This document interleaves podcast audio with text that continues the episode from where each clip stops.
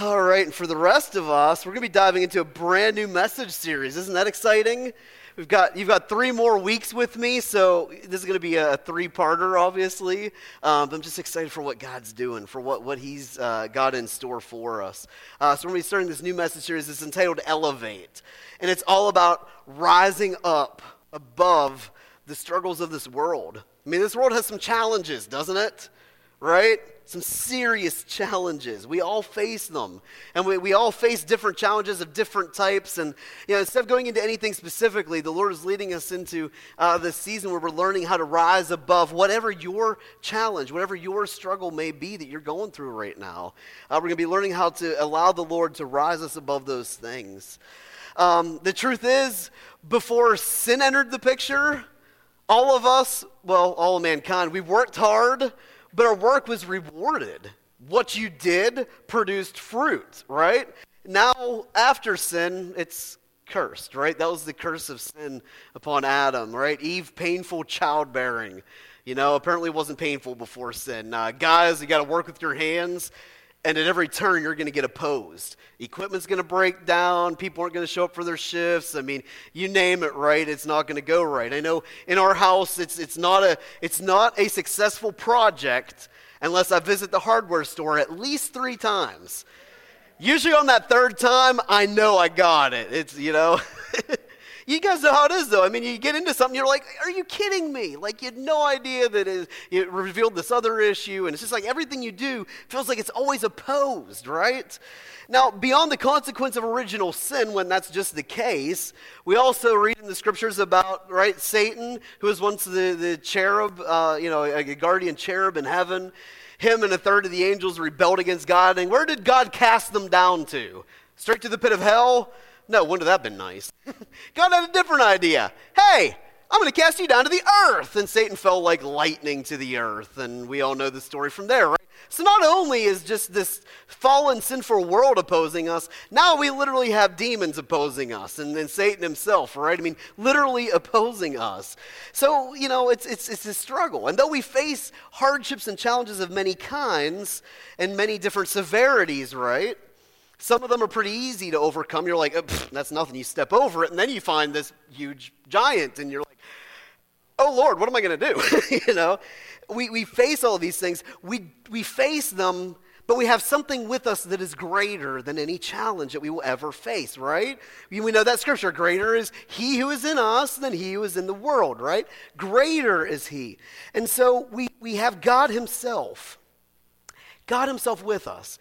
God chose to lower Himself and to become just like, um, I'm sorry, yeah, we have all possession. You know, this is supposedly a real rendering of Jesus. I don't know what, He actually looked like, you know. Um, but, anyways, we have God who humbled Himself, wrapped Himself in flesh, and became just like us. He faced every weakness that we face. He faced every temptation that we faced, and yet he never gave in once. Totally sinless. He lived in the same flesh, and never once did he cave into temptation and, and, and, sin. Then he, he chose to take that curse, that curse that Adam and Eve, right? Sin came through one man, Adam. So forgiveness comes through the other man, a new life, Jesus himself. He took on that curse. We don't have to be cursed anymore because Jesus took on the curse. He literally took it on himself on the cross. He took on the punishment of sin. Jesus lowered himself in this way. And what did the Father do after he humbled himself in that way? The Father exalted him, right? Elevated him, gave him the name above every name. I mean, he's King of kings, Lord of lords. He's God alone. There is no other God. I mean, literally, there's no other God. You know, God elevated him because he humbled himself. And what does Jesus choose to do? He chooses to seat us with him in heavenly places. He chooses to elevate us above all of the challenges and struggles and sin and curses that we deal with in life. He elevates us because he broke that curse of sin and death, and then he freely gives us life. You are elevated. That means you can choose to rise up above all these things that the world throws at us. You can choose to do it. Jesus is enthroned over all, and he invites us to rise up to come boldly before his throne of grace, and to have a seat with him. I mean, he gives us authority over all things. He elevates us above all those challenges. And I love it because even before Jesus did this, God was still doing it because he's the same yesterday, today, and forever, right? We remember about that? Um, David wrote this in Psalm chapter 40. I'm just going to read the first three verses. David wrote, and we know the challenges and the opposition that he was facing. He was facing spiritual, I mean, all the nations were against him in the physical world. His king wanted to kill him because he was going to be the next king. I mean, he faced opposition in a way that none of us have ever faced. And this is what David wrote. He wrote in Psalm 40, verse 1 through 3, and he said, I waited patiently for the Lord. And if you've never seen what waiting patiently looks like, I mean, read his life. He was like on the run for his life, trusting in God. He had the opportunity, he had the opportunity over and over again to take matters into his own hands. And all of his buddies and friends said, Do it, do it, you got it, right? He's in the cave doing his business. Just kill him, end it now. And David's like, I won't do it. It's the Lord's anointed. I'm going to trust in his timing, right? Oh man, do, do, were we able to do that? But he said, I waited patiently for the Lord. And, and God heard me. He heard my cry and he turned to me. He lifted me up out of the slimy pit, out of the mud and the muck and the mire. He set my feet on a rock and he gave me a firm place to stand. He put a new song in my mouth, a hymn of praise to our God. Many will see and fear the Lord, and they will also put their trust in him. That's what David said about God long before Christ even stepped foot on the earth. You know, that he, he lifted him out of the slimy pit and he set his feet on a rock. And to this very day, God is still doing that for those who call on him, who patiently trust him and wait for him. They are getting lifted up out of the muck and mire and they're getting put on a solid rock. He is still saving and healing and delivering and restoring and reconciling and redeeming. I mean, he's still doing all these good things. He's still working all things together for good. He's still taking what the enemy meant for evil and he's turning it together for good, right? I mean, that, that, that, that is a quote from Genesis in Joseph's story that even what his fellow brothers meant for evil, God allowed it.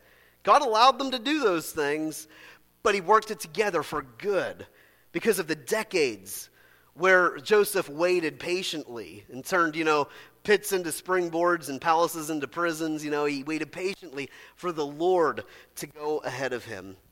Paul explained it in this way in Romans chapter 8. And we're just going to read a few verses. I encourage you to read this whole chapter. It's amazing reminder, amazing reminder of what we're dealing with and what, what our reality is. I'm to, sorry. I'm starting verse 18.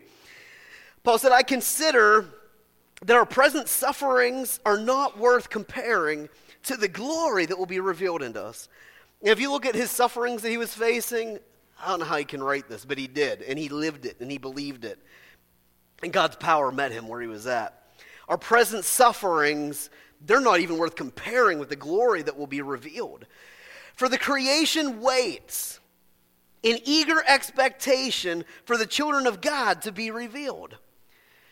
This is so much bigger than you and I. The entire creation is waiting for redemption through us. We play a critical role in history in doing this. The entire creation waits for us. And verse 20 says, For creation was subjected to frustration, not by its own choice, but by the will of the one who subjected it. Right back at the curse when thorns and thistles grew up and snuffed out all the good fruit that was being born, it wasn't its choice. God chose for that to be the case. He chose for there to be opposition. Think about that. Some of you think like, how can a loving God allow us to be opposed and allow us to go through seasons of suffering and pain and loss and grief? How can He allow that if He's good? He's good because He allows it, as we'll learn to see as we grow in our faith. He says that the will of the one who subjected it subjected it in hope that the creation itself would be liberated from its bondage to decay and brought into the freedom and glory of the children of God. We know that the whole creation has been groaning, as in the pains of childbirth, right up to the present time. Not only so, but even us ourselves. We have the first fruits of the Spirit, and we groan inwardly as we wait our adoption to sonship, the redemption of our bodies. Because it is in this hope that we are saved. But hope that is seen is no hope at all. Why would we ever hope for what we already have? And he goes on and he, he teaches a little more. And then he says in verse 31, just for time's sake, what should we say in response to all these things? Everything opposes us. Creation's waiting for us to rise up and take our place. It's, it's subjected to all this opposition and hardship and whatnot. So Paul says, What should we say in response to all these things? If God is for us, who can be against us? Right? You may face opposition in life. You may face impossibilities. You may be facing giants in life, but you can rise above it. If God's with us and for us, who can be against us? And I always read that and I'm thinking, everybody. But the question rhetorically being asked is, who can prevail against us? And that answer is no one. No one's bigger than my God. No one is stronger than my God. If He is with us and He is for us, He may be allowing opposition, but guess what? That's just the battle. The victory is yours, right? There's opposition in the battle, but the war is won. The end has been written. You win. No matter what happens in this battle, you still win. That's the assurance you have with your faith in Jesus. So if God is for us, who can be against us? He who did not even spare his own son, but rather gave him up for us all. How will he not also, along with him, graciously give us all things? Who will bring any charge against them who, those whom God has chosen? It's God alone who justifies. Now, when he asks that question, think about that. Who will bring any charge against God's own chosen? The church in this context, there were charges being written against them constantly. It was illegal to be a believer, as it is in many parts of the world right now today. You lose your life if you're a follower of Jesus. It still happens in the world today. But, but Paul was writing, he's like, but who's going to bring any charges against us? no one, because we win. Take my head, I win. I mean, you just, you can't stop it, right? I mean, you're a winner no matter what. He says, Who then is the one who condemns? No one. Christ Jesus, who died. More than that, who was raised to life, he is at the right hand of God, and he is interceding for us. God is for you. Jesus is sitting on the throne over everything, and he's cheering for you. He's interceding for you. He's believing in you. He has hope in you that you're going to win. You're going to overcome it. Yes, jazz hands away. It's right. Yeah. Go, Jesus. Sorry. I, I, I didn't mean to embarrass you. It, it's awesome. It is, right? Yeah! I, I can't do them right. I'm a guy, not cheerleader, but anyways. Who will bring any charge against us? Because it's God who justifies. Who then is the one who condemns? No one. And he died and he rose again. And so in verse 35, who shall separate us from the love of Christ? Will trouble, hardship, persecution, famine, nakedness, danger, sword? No, as it is written, for your sake we face death all day long. We're considered as sheep to be slaughtered. But no, in all these things, we are more than conquerors through him who loved us. I'm convinced that neither death nor life, angels nor demons, present nor future, nor any powers, neither height nor depth, nor anything else in all of creation will be able to separate us from the love of God that is in Christ Jesus our Lord, right? We are more than conquerors through Jesus who loves us and saved us. And nothing can stop us, right? If Jesus raised us above everything in this world, then nothing can get us down, right? Except for one thing. No, not even the devil can get us down. Our own choice. I am telling you, 99.99999% of the time, it is me who gets in the way of my victory. It is me who gets in the way of what God's trying to do. I, it's usually this thing up here. I usually open this thing in, in, in the middle of my face I don't always know when to be quiet, right? Anybody amen that, right? Yeah, absolutely. We seem to always be the one that trips ourselves up. We who are created with free will, we get to choose always. But this morning we can choose to rise up above it all. Colossians chapter 3 verse 1 through 10 teaches us that we can and we should do exactly this, but that it's a choice but that it is a choice for us to be elevated and risen up above it all. Verse 1 says, Since then you have been raised with Christ. right? You get that. You put your faith in Jesus, you've been raised with Christ. You're, you're like the first, um, what do you call cars? Hybrid. You're the first hybrid, you know? You're seated in heavenly places, but you're also here on the earth. Like you're a hybrid. You've got both. You've got a new, you've been given the Holy Spirit. Your spirit's been raised to new life. You're like a brand new hybrid creation. So we are seated with Christ in heavenly realms, in heavenly places. But it says, since that's where you're at, Paul said, set your hearts on things above, where Christ is He's seated at the right hand of God. Set your minds on things above, not on earthly things. Right? So if everybody's been shouting at me all morning long, USA, USA, four more years. We need to talk about the election. We need to pray for the nation. I mean, um, I preach Jesus from up here because this is the answer. And it's the answer in America. We're, we're, we're a, a, a democratic republic, right? The, the top represents the bottom. Have you looked around the world today? Have you looked at our community? All the corruption in the world, it is representing. So, what's the answer for Christians? Do this, and that'll change. Win the lost, and our nation will once again be one nation under God right? Reach the lost. Like it's the answer. Jesus already gave it to us before the U.S. ever existed, you know? Because we're pretty young as a, a nation, but we're going to talk about some of those things later about how to respond appropriately, because I'm struggling in it. Um, so he says here to, okay, so you're seated with Christ, so set your hearts on things above, set your mind on things above, not on earthly things. Because in verse 3 it says, You died. You're dead, right? Everybody here, at least at New Hope, when you were saved, you were water baptized in this like cool baptismal that's under here, you know? It's hiding under there. It's, it's awesome. I love it.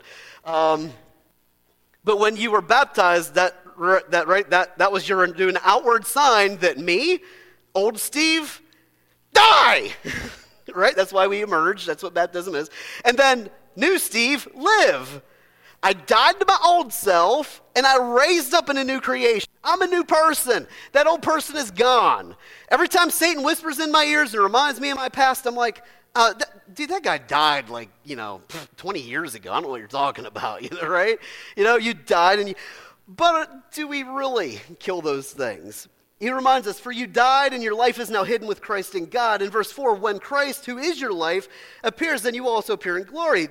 So in verse 5, he said that we died, and he said that we're seated in heavenly places, but now look what Paul tells us to do in verse 5 put to death whatever belongs to your earthly nature, right? Sexual immorality. I love how the church always focuses on this in the United States of America. You know, we're always, no, you can't be this and that. It, well, there's more to that list. Things like gluttony, greed. Those people also don't inherit the kingdom of God. So let's not just focus on one sin. Let's focus on all sin, right? Not just, can you imagine? I mean, we, we have potlucks and we like have like this table like this of desserts. Can you imagine if we did that with like sexuality? I mean, we do it with gluttony and it's just as much a sin. We glorify it, we encourage it, right? I know, I'm, I'm just as convicted as everyone else is about it. Come on, let's stop focusing on homosexuality as if that's the only sin that God doesn't care for, okay? Okay, let's take the splinter out as well here, all right? So let's do that. But put to death these things. Put to death sexual immorality. And Jesus said, if you even look lustfully at a woman, you already committed adultery with her. So come on, guys. I mean, we got some issues to deal with, don't we? Put to death that impurity, lust, evil desires, and greed, which is idolatry. Because of these things, the wrath of God is coming. We know it's coming, isn't it? Last time I read Revelation, there's only one person in all of creation found worthy to do it, but he's going to crack those seals open. God's wrath is coming to this earth. And praise be to God, my theology, I believe I'm going to be raptured out of it before it all comes, but you know. Get right now. Isn't that what Jesus says in Matthew 24? If, if you knew when the thief was going to break in, you would have been ready. So, guess what? Jesus is coming. It's one day closer today than it was yesterday. And if I look at the signs out there, it's coming soon. So, just be ready. Be ready. Be ready for it. I'm not going to tell you a day, hour, time because nobody knows it. If they say it, it's not going to be it. So you can rest assured on that night, unlike most people, okay? Because of these things, the wrath of God is coming. You used to walk in these ways. Come on, church, right? We all used to walk in these ways. We live by this flesh. We all did it one time. You just like them, so don't act like you're any better. You are what you are by the grace of God. He's the one that gets glorified, not us for who we are. You used to walk in these ways in the life that you once lived, but now you must also rid yourselves of all these things.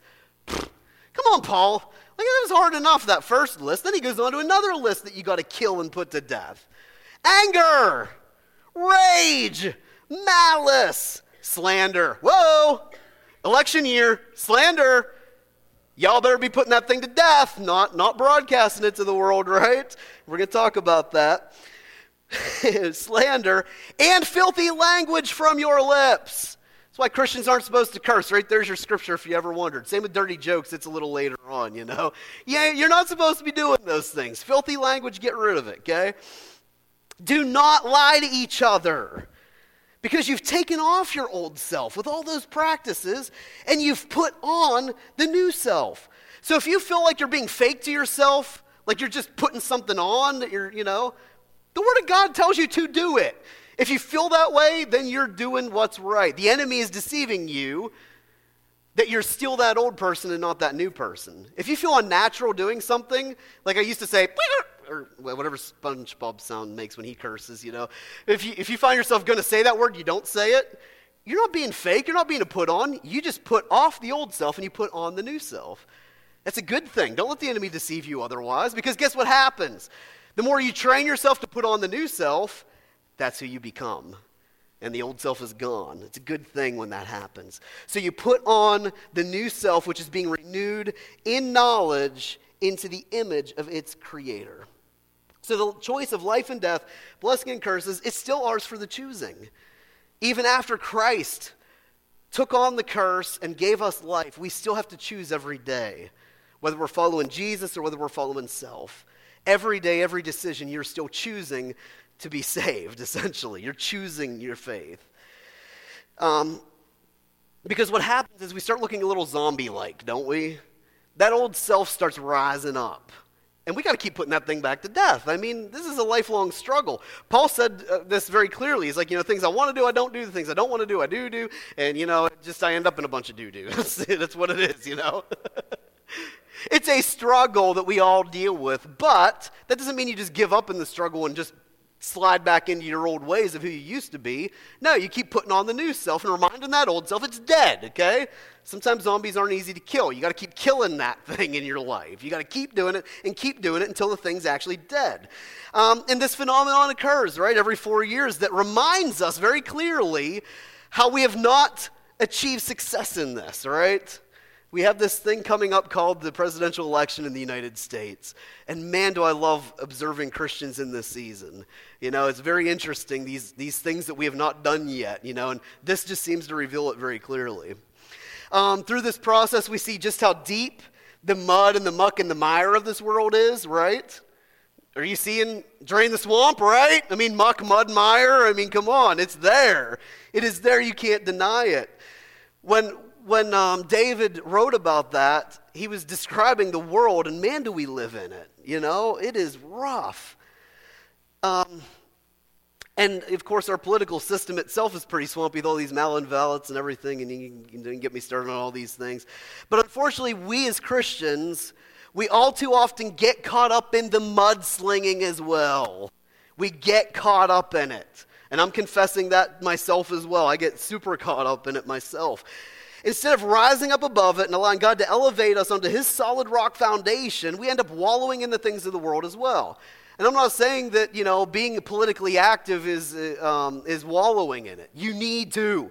Christians need to get out there. They need to get informed. They need to vote. You have to do these things. I mean, I'm, I'm imploring that you do, you know. Um, but in all reality, even if our worst case scenario that we can imagine happens, doesn't matter in the kingdom of God. It doesn't. We're going to talk about that. But unfortunately, what we do is instead of like rising up above the mud and mire, we cannonball into it. We're like, woo! And I, I hurt myself last week, so I'm not going to cannonball off the stage onto the cement floor. I, I still got a bruise from that, but anyways, we do, don't we? We don't rise up above the mud and mire. We're like, woo, yeah, can you believe that? Oh man, I'm going to share this out. Whoa, email time, YouTube time, you know, can you believe what they just said and what they just did? Oh, look what they just found. Look at this dirt they just found on them. Yeah, you know, and you put it out there, don't you? Right? Come on, that's what we do. That's not, not at all what the founding fathers imagined our political process to be. Not a bunch of mudslinging and you vote for whoever looks. I, I, can't stand that. I mean, and it happens on both sides of the fence. You have the debates going into the presidential election. This is a bum. Can you, do you see how he voted? Do you see who they are? Look at Biden and Harris. They're tearing each other apart. They're not fit to run the country. They're not fit to run the country. Oh, we're going to run the country together and we're going to do awesome. That's our political, and it happens on the Republican side too. That's our political process in the country. Can you imagine it? What did Jesus say about a nation divided among itself? It will fall. It cannot stand. So, what did the United States people think? Mm, oh, yeah. Democrat, Republican. Let's divide it up. Let's see how that goes for us. We'll be stronger as a result, right? That's not what Jesus said. I mean, I'm, I'm going to preach what Jesus said here from this pulpit, and I still believe it firmly. You know, it's a shame to see what's happening it's just man it's it's uh, uh, it's almost like, like, like sometimes i watch the tv and i'm just waiting for the grown-ups to step in and lead our nation you know? Like someone just bank these people put them in timeout whatever you got to do because this is pathetic. This is childish. You can't tear each other apart and then the next month support each other and act like you're going to do something great. I mean it just doesn't make any sense and both sides do it. It's sad. It's pathetic. A bunch of mudslinging. You don't win elections that way in my opinion. I've lost respect for just about everybody you know? I mean i won't say who i support from this pulpit. You probably probably figured that out already, but come on, it is sad and pathetic. Like the name calling, come on. Can we please mature a little bit? I, like Trump. I like his policies. I don't like him as a person. He's arrogant, prideful. I mean, he calls people names. When he, I was remember watching the press. I promise I wouldn't do this, but I, I watched. I, am sorry. I remember watching the press briefing when President Trump called Jim uh, Kim Jong Un Rocket Man. I'm like, oh, dude, like he probably just hit the button to launch it at us. Like, we're probably going to die now, you know? I'm like, how can you do that? I love the guy, but come on. Like, seriously, please. But you know what? He's kept us out of wars for all these years. So, anyways, anyways, I'm not going to get political from the pulpit. In, in, in private, you can talk about it. You can ask the kids. They get tired of me watching stuff all the time. I watch both sides, by the way. I'm not, I am not one that is just, you know, I, I, don't just stand with one side or the other. I stand with whoever's making the right decisions for the nation. And it's just embarrassing to watch both at this point, you know. But, anyways, um, but what happens in this country? We see a short video clip. Look at, look at the culture and the climate and the temperature of, our, of our, our culture. We see a short video clip and we allow it to completely radically transform how we see things completely radically transformed. We stereotype and we make decisions based on all those things. You know, you see a little video clip, one person making an awful, horrible decision that they never should have made, and we just stereotype all others based on it. It can cause us to either want to defund the police, right? Or it can cause us to be like, send in the National Guard, let's get this thing straight, right?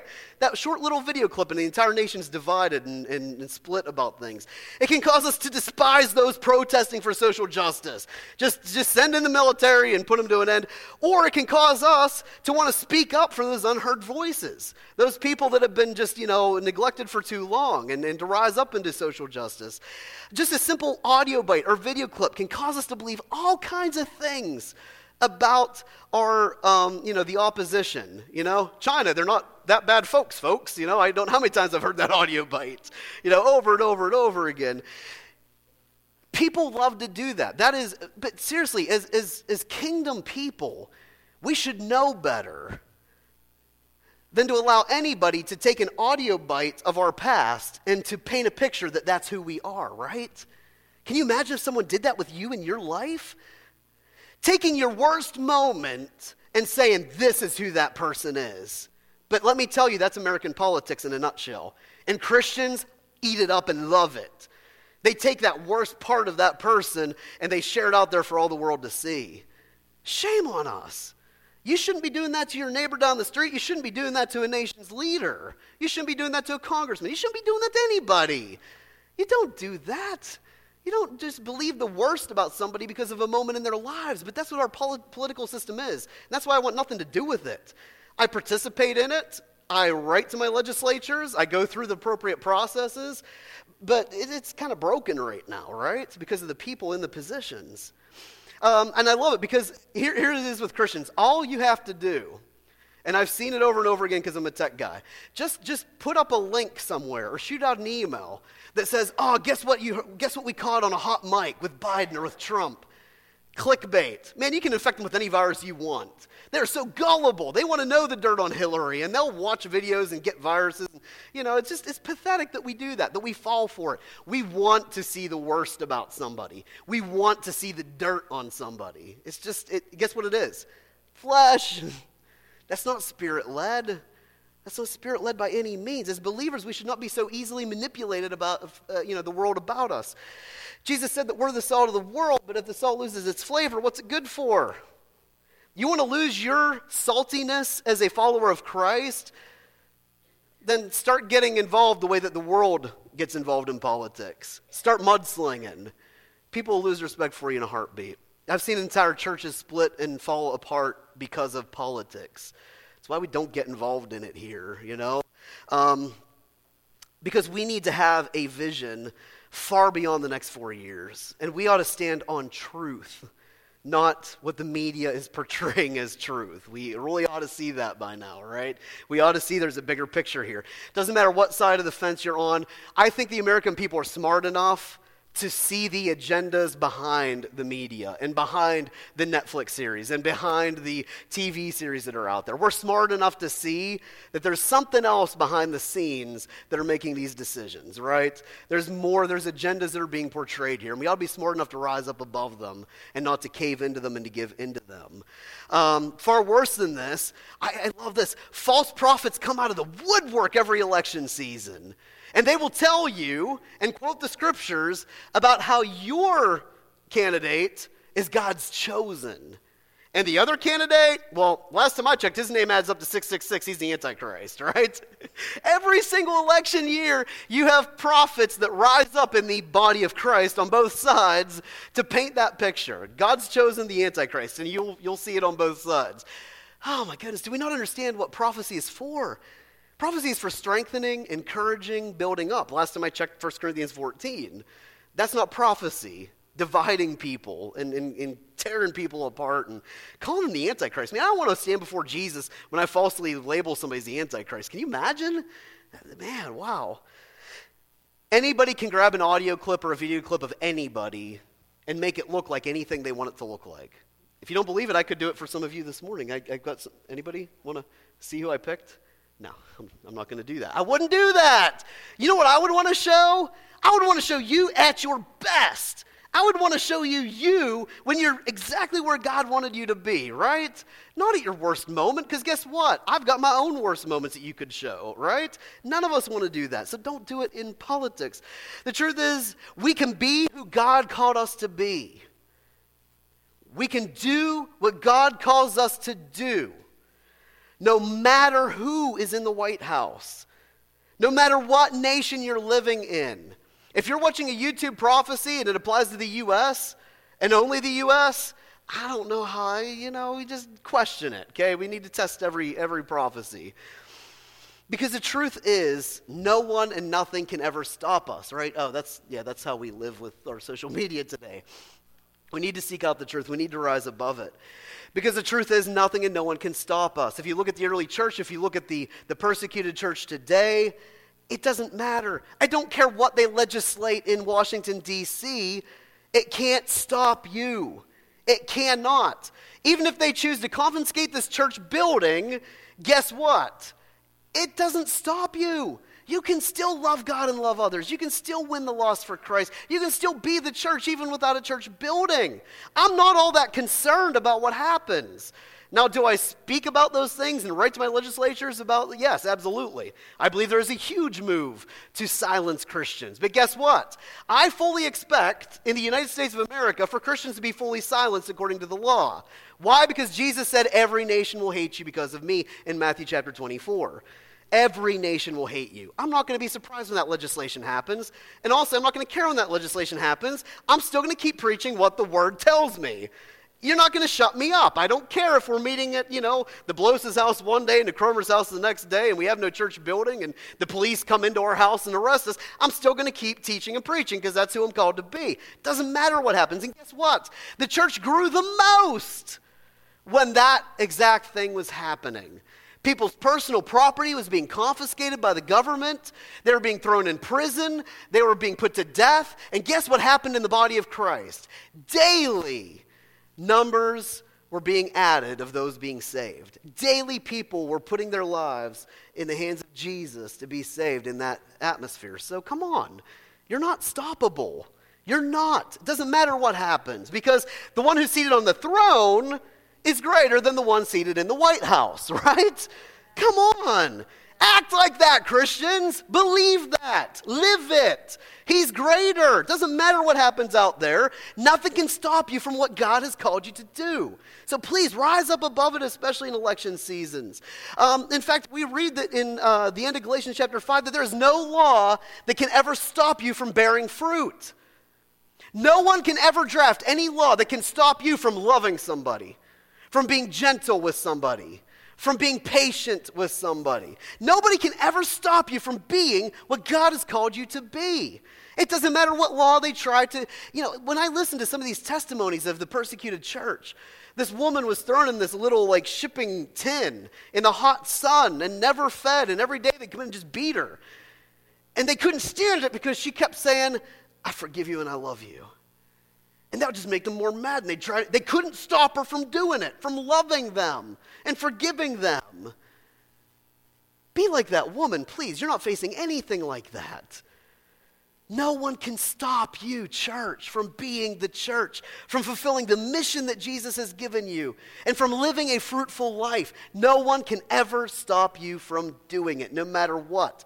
Um, let's take prayer, for example. You know, I hear the, the, the boomer crowd always telling me, ah, they took prayer out of school, you know. I've been in the school, and I see prayer happening all the time. I go over to a certain elementary school I'm not going to mention, and I see teachers walking around their classroom praying over each one of those seats. I see kiddos having prayer meetings and Bible studies at recess time. I hear kids praying all the time. Prayer has never been removed from school, and it will never be able to be removed from school. As long as somebody is willing to pray, and you don't even have to do it out loud. These people are doing it out loud, they're bold. You can pray in your spirit, and God hears you the same. You can never stop prayer in schools. I mean, come on, seriously. Prayer's never been removed from school. You want to know the honest truth? I don't want those teachers leading my students in prayer because who knows what God they're going to choose to pray to. Okay? Prayer has never been removed, it's always been happening, even in our local schools. Prayer is still happening. And it's happening more and more as these days grow darker and darker. You know, um, I, she's retired now, so I think I use her name, but Janet Lorgan, who came here a few times, you know, plugged in for a while. She was my third grade teacher over at Chinook Valley Elementary, you know, and I remember her praying. Like, prayer's never been removed from school. It doesn't matter what the law says. You can't stop it. Can I, can I legislate a law to stop you from praying right now? What if I told you right now there was an executive order, President Trump decided it is illegal to pray in a church building? Can it stop you? No, so stop acting like it does. Grow up and rise up, please. Grow up and rise up. Stop being such a voice into politics and start just doing what you're called to do. Some of us are so busy fighting for our rights that we forget to exercise them. you forget to exercise your rights because you're too busy fighting for them, as if though anybody can even take them away from you. They can't be taken away. I don't care what laws are drafted up there. You still can be the church and do everything God's called you to be. If you don't believe it, read through the book of Acts, read through the New Testament.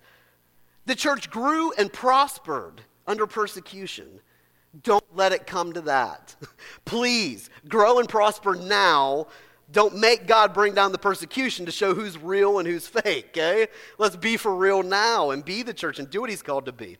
Now, think about this. When, when you face opposition, um, I, I, had the privilege of being able to beat the West Shamokin football game the other night. You know, and Ezek did an amazing job, by the way. Um, yeah.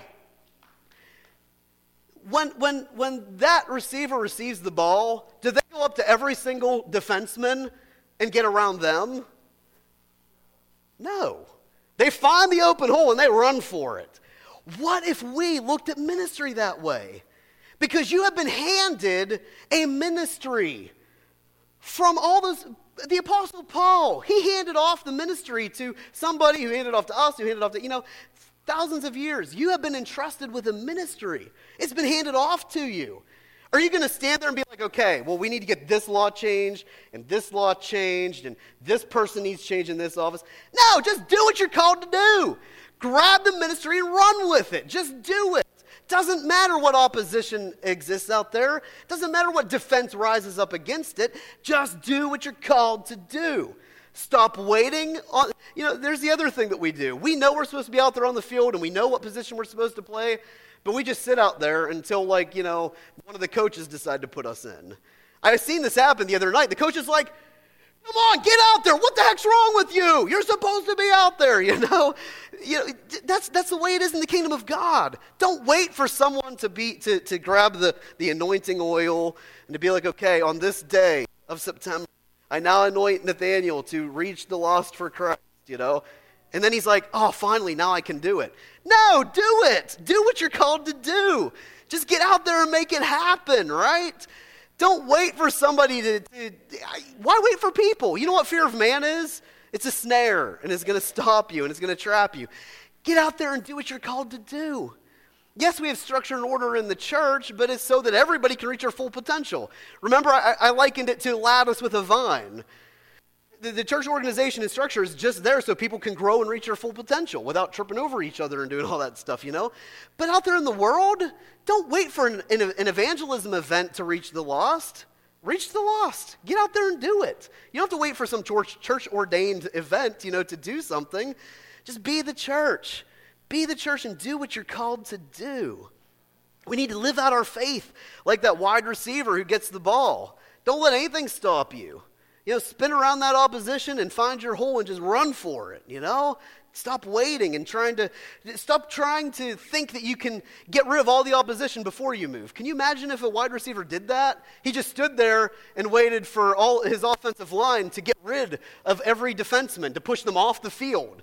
Then he decided to run the ball. That would never happen, right? Stop waiting and just start serving. Get active. Because each one of us has a worldwide platform, thanks to the technology in the world that we live in, to tell people about Jesus. If you did a bubble cloud of your social media feed, you know what most people's would look like? Trump Republican, you know?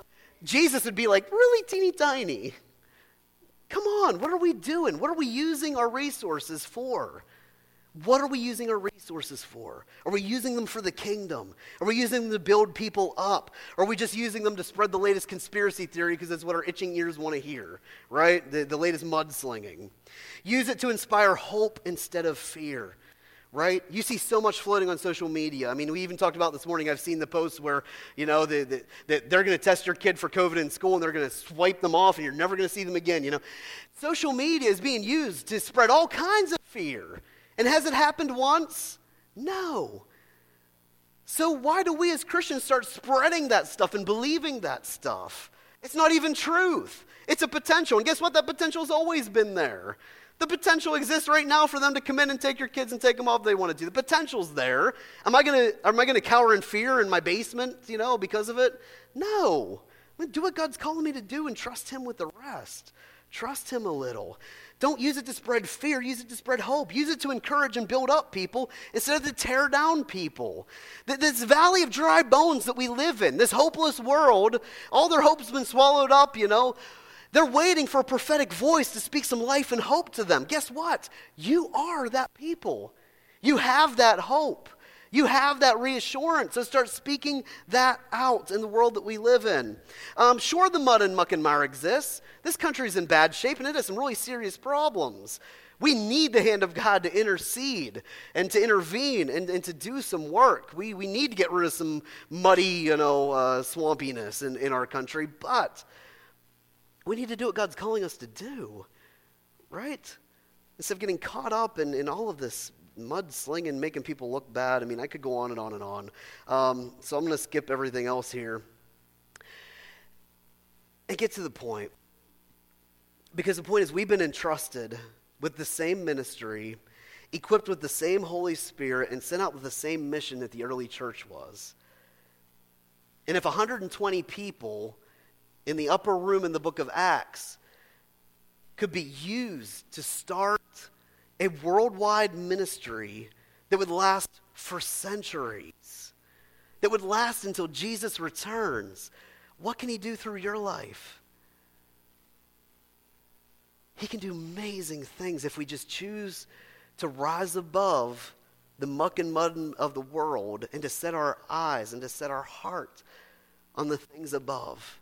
If we choose to rise up above these things and to allow Jesus to elevate us, we could be unstoppable. Unstoppable for Jesus. And perhaps it's just that we've lost our vision. Perhaps we've, we've just lost the passion of the Great Commission of what we've been called to do. You know, perhaps it's just because we're so used to hearing what our itching ears want to hear that we, we just stop listening to the Holy Spirit. We think it's the voice of God, but really it's just what we want to hear. Perhaps we're too worldly minded and we just don't, don't see the Spirit within ourselves anymore and in our capabilities that we have. But it's okay. Wherever you're at, we always start by confessing the truth. Jesus, this is who I've been, this is what I'm doing. And then you ask, Lord, please forgive me for that and, and help me to start living for you again, not to let the world stop me.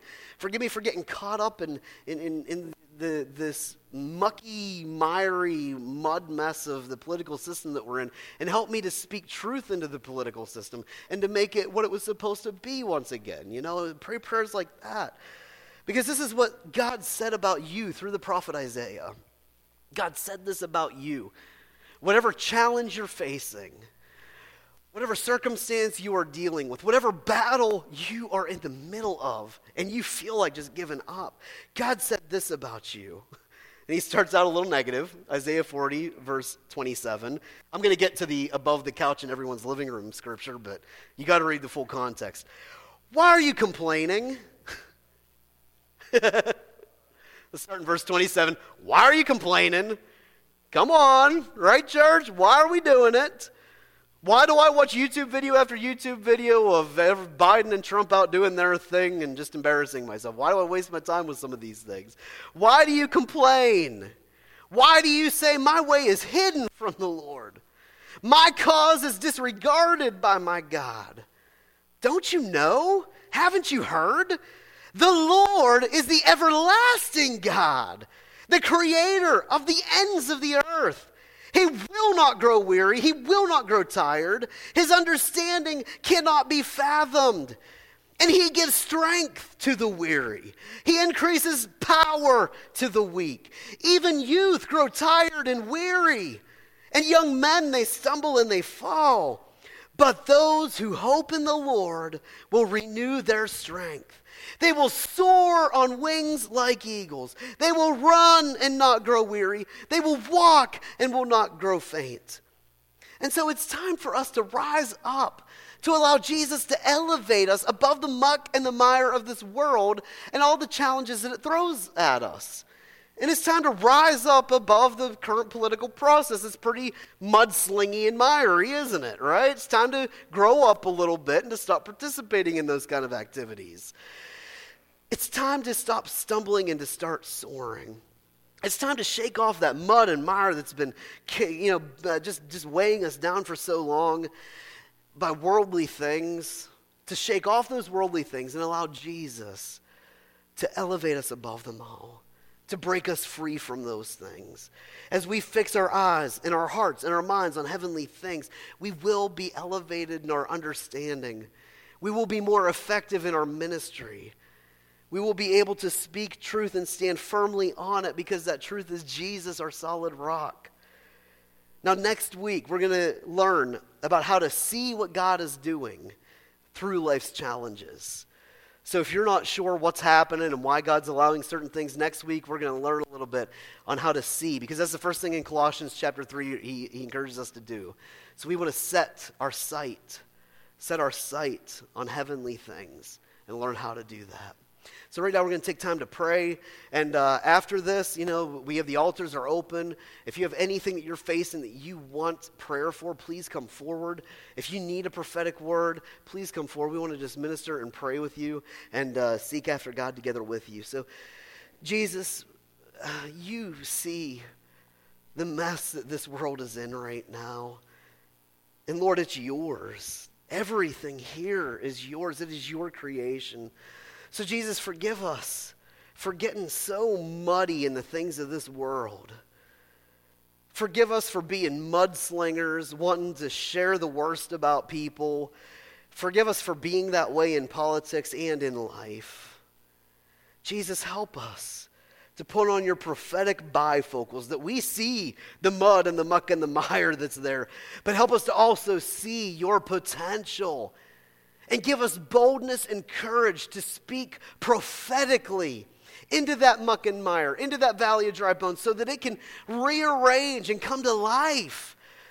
So, yes, we can be great again, not only as a nation, but as a people of God. We want the world to see your greatness. We want the world to see your glory. We want the world to experience your love and faithfulness and kindness and gentleness, Lord. Lord, let it start with us, your people. Jesus, we thank you for being with us and for us through it all. Thank you, Jesus, for your promise to rise us above, like, like on wings of eagles, Lord, to rise us above, to elevate us above the muck and mire of this world, and to soar with you. With Holy Spirit, with you filling us and being that, that wind under our wings, Lord, filling us so that we can be lifted up and soaring high above it. Jesus, we thank you in this challenging season that you are our victory, your healing, your deliverance, your restoration. Lord, everything good is waiting for us on the other side. So we're not going to give up. We're not going to give in. We're not going to wallow in the muck and mire. We're going to grab the ministry you've called us to and we're going to run with it to that finish line. We're going to run with it to that end zone. We are going to run, Lord, and not grow weary. We're going to, we're going to walk and not grow faint, Lord, because it is you empowering and equipping us every step of the way.